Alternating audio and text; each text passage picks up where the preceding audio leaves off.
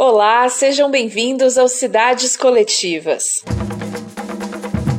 Uma série de podcasts com três episódios sobre temas ligados ao conceito do direito à cidade.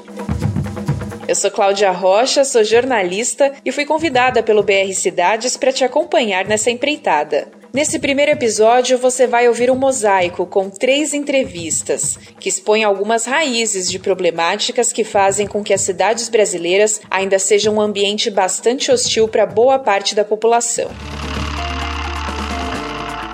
Você vai ouvir por aqui Hermínia Maricato, que dispensa apresentações. Arquiteta, urbanista, professora e pesquisadora e que, junto a um coletivo potente, coordena os trabalhos da rede BR Cidades. Você sabe que eu falo há 45 anos a maior parte das cidades brasileiras não são reguladas por lei. Vamos ouvir também a arquiteta pernambucana Luana Alves. Eu estou falando, claro, que do meu lugar de assessora técnica popular, mas antes de assessora técnica, antes de urbanista, de uma mulher que milita. E Rude Rafael. Sou coordenador nacional do Movimento das Trabalhadoras e Trabalhadores Sem Teto, educador, assistente social. O pensar sobre uma cidade mais justa precisa ser coletivo, com múltiplos olhares e cada vez mais plural. É com esse espírito que nesse podcast nós juntamos as falas da Hermínia, do Rude e da Luana para que essa teia de opiniões nos ajude na reflexão sobre quais cidades nós temos e quais cidades nós queremos para o Brasil. Então se prepara aí, já ajeita seu fone ou sua caixinha de som.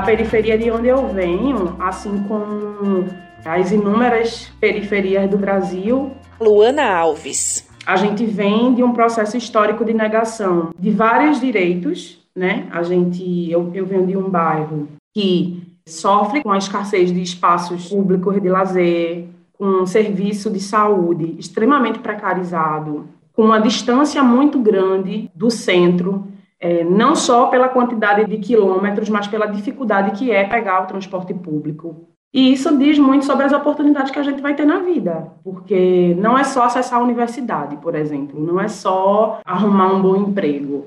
É, o, o trajeto que a gente faz para conseguir fazer isso durante a vida toda vem expressando uma série de negações. Então, assim, eu enxergo o direito à cidade como esse direito da gente conseguir acessar as oportunidades que a cidade produz e que historicamente são negadas. Eu acho que o que está colocado hoje enquanto desafio para o direito à cidade. Rude Rafael é de justamente de repensar a cidade, né, em, em, todas as suas dimensões, desde ser um espaço que não só seja um espaço de consumo, né, mas, por exemplo, um espaço de produção de alimentos, né, e a gente tem, por exemplo, tido um avanço expressivo da, de espaços como de hortas comunitárias, a possibilidade de transitar e de ocupar também o espaço público, né, de ressignificar esse espaço no contexto de privatização cada vez mais aprofundada, né, da gente estar tá trabalhando o significado mesmo de, de uma ideia de segurança pública que esteja pautada né, pela ocupação do espaço público e não da, das pessoas estarem aprofundando essa lógica do apartamento, né? Eu acho que de, dos condomínios fechados, né? De, da segurança privada, que no fim das contas acho que trabalhar isso, né? A superação da lógica do apartamento, né? Que acho que a gente naturalizou o sentido do termo, né? Mas ele é extremamente sintomático do processo de desigualdade que a gente vive, né? Do, do apartheid real que de alguma forma constitui as necessidades e retomar o sentido do comunitário, né, de, de a gente trabalhar na, na perspectiva de que nossas necessidades só podem ser alcançadas através de um processo de revolução solidária, de fato. O Brasil ele, ele foi predominantemente rural, a população brasileira, até a década de 60 do século passado. Hermínia Maricato. Lá pelo 1930, 40, com a industrialização, é que o processo de urbanização se acelera fortemente, né? De 40 a 80, nós crescemos muito, tanto do ponto de vista econômico, parecia que a gente ia sair do subdesenvolvimento, né? Quanto do ponto de vista urbanístico, né? E num Brasil que teve a relação escravista. Né? O Brasil foi um país escravista durante 350 anos, mas o processo de urbanização se deu, digamos, num período em que os escravos eram libertos, mas num período também que a nossa elite resolveu embranquecer a força de trabalho, convidando imigrantes europeus. O fato é que toda essa raiz ela está presente no processo de urbanização. Como? Eu costumo dizer que a grande parte das cidades, especialmente as nossas metrópoles, foram construídas sem Estado e sem mercado. O que, que significa isso? Todo mundo precisa de uma moradia, Cláudia. Todo mundo, ninguém vive sem moradia. Claro, você tem aí um, a população de rua, mas é necessário para uma família ter moradia. E a moradia é a mercadoria de consumo necessário mais cara para a reprodução da força de trabalho. O, o, trabalhador ele pode viver sem automóvel, mas ele não pode viver sem moradia. E, no entanto, a moradia da classe trabalhadora no Brasil foi construída por quem? Nem pelo mercado, nem pelo Estado. O mercado residencial no Brasil não atinge nem 50% da população brasileira. Aparentemente, a cidade é a cidade feita por esse mercado. Né? Não é. Essa é a representação ideológica da cidade. Eu fiz um filme fim de semana, eu produzi, foi dirigido pelo Renato Tapajós, em 1975, que mostra como é que a classe trabalhadora constrói suas moradias. É autoconstrução nos fins de semana, ou em terra ocupada, porque as pessoas não têm acesso à terra legal, ao lote legal, registrado em cartório, ou o lote ilegal, loteamento clandestino. Foi outro filme que eu produzi na década de 70. Então, a cidade da classe trabalhadora não tem Estado nem mercado. A gente pode dizer que tem Estado por causa da política do favor, do clientelismo. Não é? Então, essa cidade ela é resultado dessa história. Quando você vai ver a, a, legislação de uso de ocupação do solo, lei de zoneamento, lei de parcelamento do solo, código de obras, os planos diretores, eles se referem especialmente à cidade formal, é a cidade do mercado, que, aliás, hoje está sob ataque, o mercado que é a flexibilização das regras. Agora, a cidade informal, ilegal, periférica da classe trabalhadora, ela tem um Estado que é paralelo, que comanda. É o crime organizado, são as milícias, com uma ajuda nem sempre apenas conservadora, mas às vezes com uma ajuda humanitária de igrejas é, que estão dominando as periferias, igrejas pentecostais. E isso, você sabe que eu Falo há 45 anos. A maior parte das cidades brasileiras não são reguladas por lei. A maior parte das cidades brasileiras não são produzidas pelo mercado imobiliário formal. A maior parte das cidades brasileiras são construídas pelos próprios trabalhadores num formato que é pré-moderno, é pré-capitalista do estrito senso mas contribui com o processo de acumulação capitalista. Não existe clareza nem consciência social no país. Eu não estou me referindo à mídia, obviamente, porque a mídia ela trabalha com a representação formal da cidade.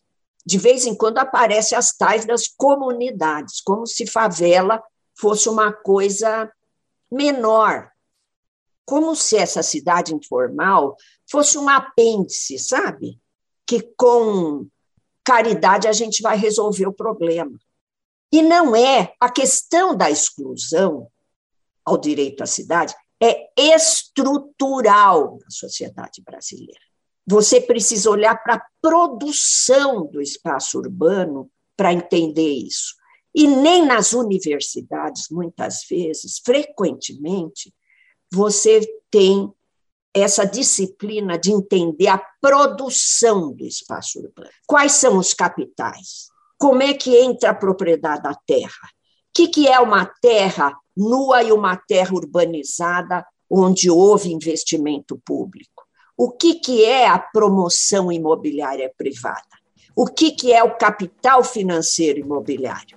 Porque sem financiamento, a classe trabalhadora não compra habitação. Ela é muito cara. A questão do aluguel no Brasil, que se tornou o principal elemento do déficit habitacional hoje, né, o ônus excessivo com aluguel, né, não existe nenhuma ingerência do, do poder público em relação à regulação do valor do solo nas cidades, nem do valor do aluguel, né? Todas as cidades hoje do centro do capitalismo estão discutindo regulação de aluguel, né? Seja Barcelona, seja própria Berlim. A gente precisa colocar isso no debate, né? E, e no contexto de desemprego, né? Acho que, por exemplo, a, a questão do aluguel, né? De que você está ali comprometendo grande parte do seu orçamento familiar, né? Para pagar uma coisa que nunca vai ser sua, né, de tipo um dinheiro que é praticamente jogado fora todos os dias, e eu acho que é importante a gente visualizar isso quando uma pessoa está numa ocupação, né, e está garantindo ali a sua moradia sem ter que pagar nada, né, aqueles 600 reais, aqueles 800 reais que estava ali é, todo, todo mês massacrando aquela família né, para pagar o aluguel, está indo para outra coisa, está indo para garantir comida na mesa, está indo para garantir outras necessidades, né, como a gente consegue girar uma nova economia política da cidade pela perspectiva da desmercantilização também. Né? Eu acho que o, o grande é, elemento das ocupações é isso. Imagina você juntar ali mil famílias dentro de uma ocupação que, vamos dizer, pagavam um aluguel ali de 600 reais médios por, por mês, né, cada uma, são 600 mil reais que estão deixando de ir para a mão de, de proprietário, de especulador todo mês, e estão girando uma outra economia, a economia nos bairros, a economia popular, né? Então a gente precisa, acho que também visualizar um pouco da importância do que é, né, uma ocupação também para regular o valor do solo. Não é uma pessoa que é colocada dentro dessa negação de direitos, é um grupo. E a gente precisa falar sobre que grupo é esse, né? São as pessoas pretas, periféricas, tudo que a gente já vem né, conversando. Então, se a gente é colocado lá enquanto povo, a gente precisa pautar isso enquanto povo, porque senão a gente não tem força. Senão a gente não tem força. Os casos de sucesso que a gente teve foram casos que aconteceram a partir de luta coletiva. Né? A partir de luta coletiva, porque sozinho a gente não consegue fazer nada. Então, ou a gente avança nessa construção de cidade que permita, inclusive, as formas de se organizar e as manifestações, porque eles vão estar aí sempre para dizer que a gente não pode. Recentemente, a gente teve um protesto aqui no Recife, que foi um horror, um cenário de guerra. Pessoas saíram cegas de bala de borracha. Então, assim, ou tá todo mundo junto para fazer esse enfrentamento, ou a gente não vai conseguir. Porque dá eles não vão dar nada para a gente. Eles não vão dar nada, muito pelo, pelo contrário. Eles lucram com a sobrevida da gente. Até o que a gente produz de cultura é criminalizado. Então, até o que a gente produz é, como alternativa ao que eles não nos dão é criminalizado. Então, o passinho de Recife. Quantas vezes a galera da periferia desce do morro, vem para o Marco Zero aqui e a polícia chega é, dispersando a galera com aquela abordagem truculenta. Né? Então, o jovem que tá, já já está lá na periferia, com mil negações, aí a gente que produz várias coisas, dentre elas arte e cultura, o que a gente produz também é criminalizado. Aí depois que o boizinho é a boizinha de, da Zona Sul, dos, das áreas mais privilegiadas, começam a consumir o que a gente produz, aí começa a, a ser possível de passar, sabe? Começa a ser aceito. Então, assim, a gente não pode permitir que eles, porque eu separo mesmo, né? Eles que não têm compromisso com a nossa vida e a gente que está lutando por sobrevivência, a gente não pode permitir que eles decidam sobre o nosso futuro e sobre a nossa vida e sobre até quando eu posso viver ou não, ou sobre se eu vou ter direito de morar ou não. Então, ou a gente se organiza enquanto povo, consciente dos seus direitos e vai lutar por eles, ou a gente não vai conseguir avançar. Porque individualmente, eu não acredito numa transformação individual. O que muda a realidade é a correlação de forças. Tem muita gente na universidade que acredita que um plano diretor vai mudar a realidade. Eu, que sou titular da área de planejamento urbano na Universidade de São Paulo, digo que eu não acredito. Eu acredito que a correlação de forças muda a realidade. A lei, obviamente, é importante e pode nos ajudar. Né? Eu vou contar um pouquinho só do passado recente, porque para a sua geração é importante falar disso. Na década de 70, nós estávamos em plena ditadura, gente chegando aos borbotões né, nas cidades, constrói a casa e fica naqueles bairros sem urbanização. E aí foi um período de organização, como eu falei, dos movimentos sociais urbanos, que nós tínhamos nos sindicatos de trabalhadores o, o grande timoneiro, porque as greves de 78, 79 foram muito fortes. Mas o Eder Sader escreveu um livro quando novos personagens entram em cena. Quem eram os novos personagens? Eram as lideranças de movimentos de bairro. Por exemplo, as mulheres, impressionante, movimento por creche, porque as mulheres queriam trabalhar fora de casa, mas elas tinham crianças para cuidar. Então, movimento de creche, olha, saúde da mulher. Naquele período, a gente conquistou algumas clínicas na periferia que eram incríveis. Transporte, por causa disso, porque faltava até para ir para o trabalho, né, no, no período habitação, muito, os movimentos que estão aí até hoje começaram naquele período, e nós retomamos uma proposta que vinha lá das, de uma mobilização da sociedade brasileira dos anos 60, que era reformas de base. Nós retomamos a proposta de reforma urbana, que nasceu em 1963, não é? E junto com todas as forças que caminharam no sentido da redemocratização do país, nós estávamos com a nossa parte e caminhamos rumo à Constituição de 88, não é? Assembleia Nacional Constituinte. Cada um dos movimentos na área de saúde, na área da reforma agrária, e nós também da reforma urbana, na reforma da educação, escrevemos projeto de lei de iniciativa popular constitucional. E conquistamos dois capítulos, pela primeira vez na Constituição brasileira, nós tínhamos lá da política urbana, um capítulo para a política urbana. E junto com esse movimento, nós, no início, atuávamos contra o Estado, como o Chico de Oliveira chamou a atenção. Era um movimento contra o Estado, porque o Estado era, era antipopular né? como, como atualmente. Né? Mas, a partir desse movimento contra o Estado, nós decidimos entrar no aparelho de Estado por meio das eleições municipais. E aí elegemos prefeitos e passamos a fazer coisas que nunca tinham sido feitas no Brasil. Por exemplo, o orçamento participativo. Se você me perguntar hoje que, que é mais importante que a gente faça nesse momento? Se organize, é o controle social sobre os recursos públicos. Tirar da mão do centrão, dos centrinhos e dos centros todos. Porque não adianta você ter projeto de governo se você não tem controle sobre o investimento público. Você vê, hoje, o orçamento público ele não prioriza as necessidades sociais. Ele prioriza o, o, os lobbies do rentismo imobiliário.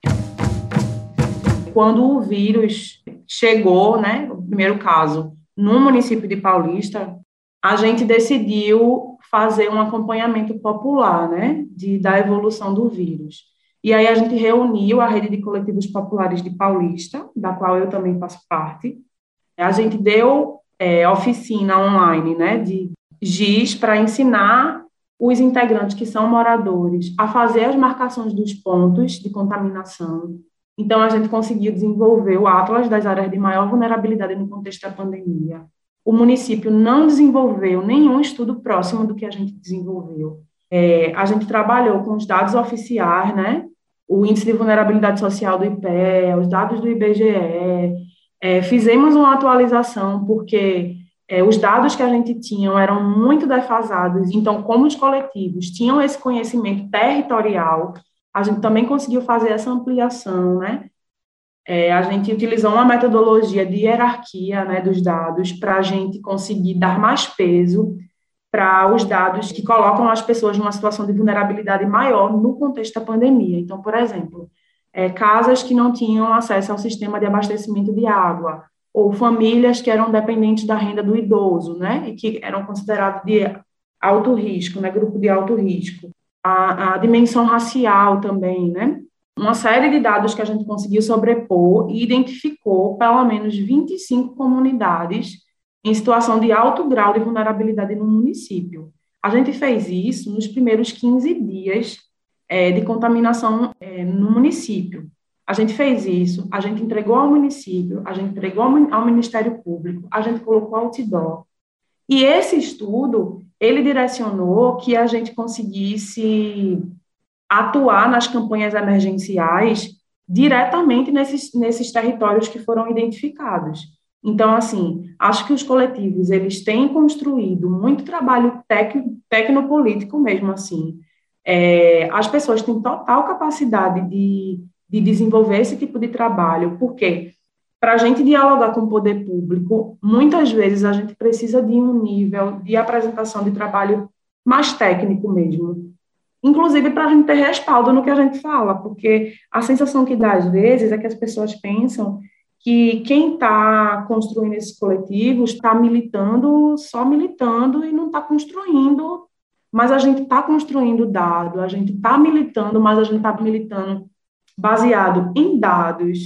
E aí eu chamo a atenção dos colegas profissionais, né, é, da arquitetura, do urbanismo, que, que pautam né, essas questões da assessoria em contexto de conflito urbano, que a gente precisa realmente estar tá aberto a uma construção popular mais próxima das pessoas e entender que a construção dessa agenda para uma cidade menos desigual, ela parte desde a construção coletiva e compartilhada do trabalho técnico até tocar pneu na avenida, se for preciso, para fechar e para chamar atenção. Porque tudo isso faz parte da construção de incidência política, do processo que a gente está construindo. Então, assim, é, acho que os, os movimentos e os grupos têm se adaptado, sobretudo nesse contexto de pandemia, à sua atuação.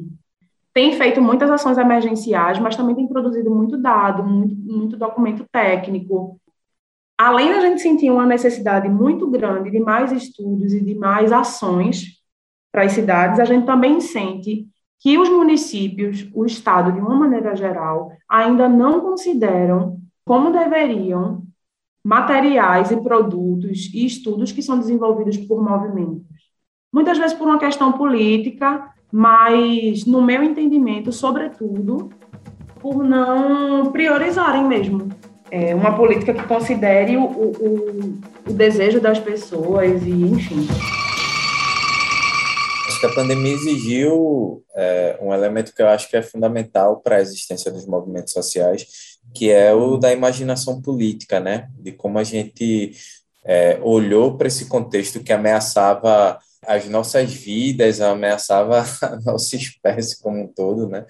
e, e de alguma forma conseguiu recriar esperança nesse contexto. Né? Então, acho que o MTST já vinha investindo um pouco nessa questão da alimentação, já tinha feito em 2019 a campanha Periferia Sem Fome, mas surgiu a, necessidade de criar uma, uma rede muito mais extensa, né, de, de serviços e de, de formas de, de enfrentamento da pandemia, que eu acho que foi um, um, grande laboratório mesmo do poder popular nesse contexto, né? Desde de criar, né, de ampliar a, a estratégia lá do Zap da saúde, né, onde as famílias poderiam via WhatsApp consultar profissionais de saúde para entender, né, o que é estavam conseguir acesso à informação no contexto em que, inclusive, foi muito difícil né, enfrentar esse primeiro ciclo da pandemia com desinformação por parte, inclusive, do presidente, né, que desacreditou da pandemia a todo momento.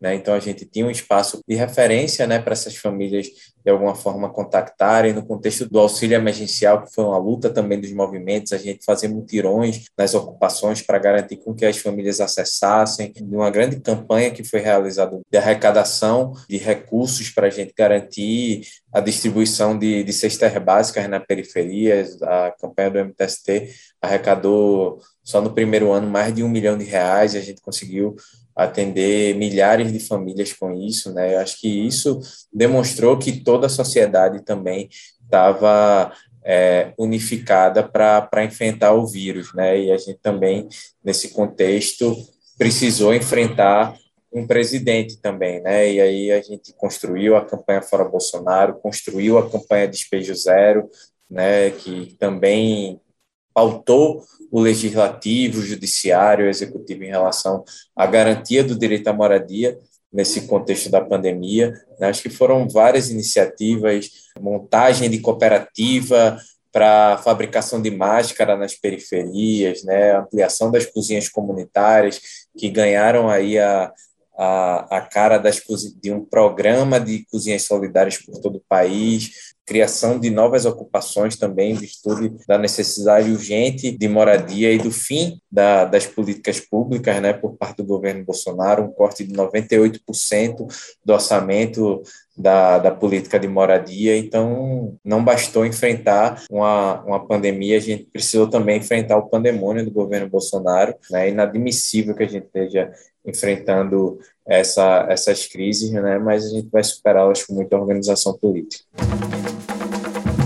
Bom, como a gente ouviu, esse tema é complexo, mas precisa urgentemente ser debatido por todos. Então, bora indicar esse podcast para algum amigo ou amiga que se interessa por esse tema. Aproveita e já convida também para a próxima edição do Fórum do BR Cidades, né, Hermínia? No terceiro Fórum do BR Cidades, nós vamos então para um terceiro encontro nacional, onde nós vamos discutir não só essa agenda tradicional da política urbana, a questão da moradia, por exemplo. Nós tivemos um aumento dos aluguéis, eh, nós estamos vendo aí a inflação batendo, incidindo sobre o aumento da fome, os despejos, e temos esse problema da tarifa e da falta de transportes, nós temos o problema do saneamento, da saúde, da educação, mas nós queremos apostar também, isso está cada vez mais forte nesse terceiro fórum, está muito evidente, nas novas pautas. Os direitos das mulheres, o antirracismo. O Brasil jamais será democrático se ele não enfrentar o racismo. Isso está cada vez mais claro para a gente. A questão dos juventude, infância e cultura. E, finalmente, o que nos parece que também é crucial é a questão ambiental. Ah, e já favorita o BR Cidades aí do seu tocador de podcast. Assim você é avisado quando a gente soltar o próximo episódio. A série Cidades Coletivas tem idealização e produção da equipe de comunicação do BR Cidades e é roteirizada e apresentada por mim, Cláudia Rocha, que também fiz as entrevistas. A edição e sonorização é do Emerson Ramos. A trilha sonora original foi composta por Humberto Violato, Diogo Costa e Wesley Riso. Até o próximo episódio.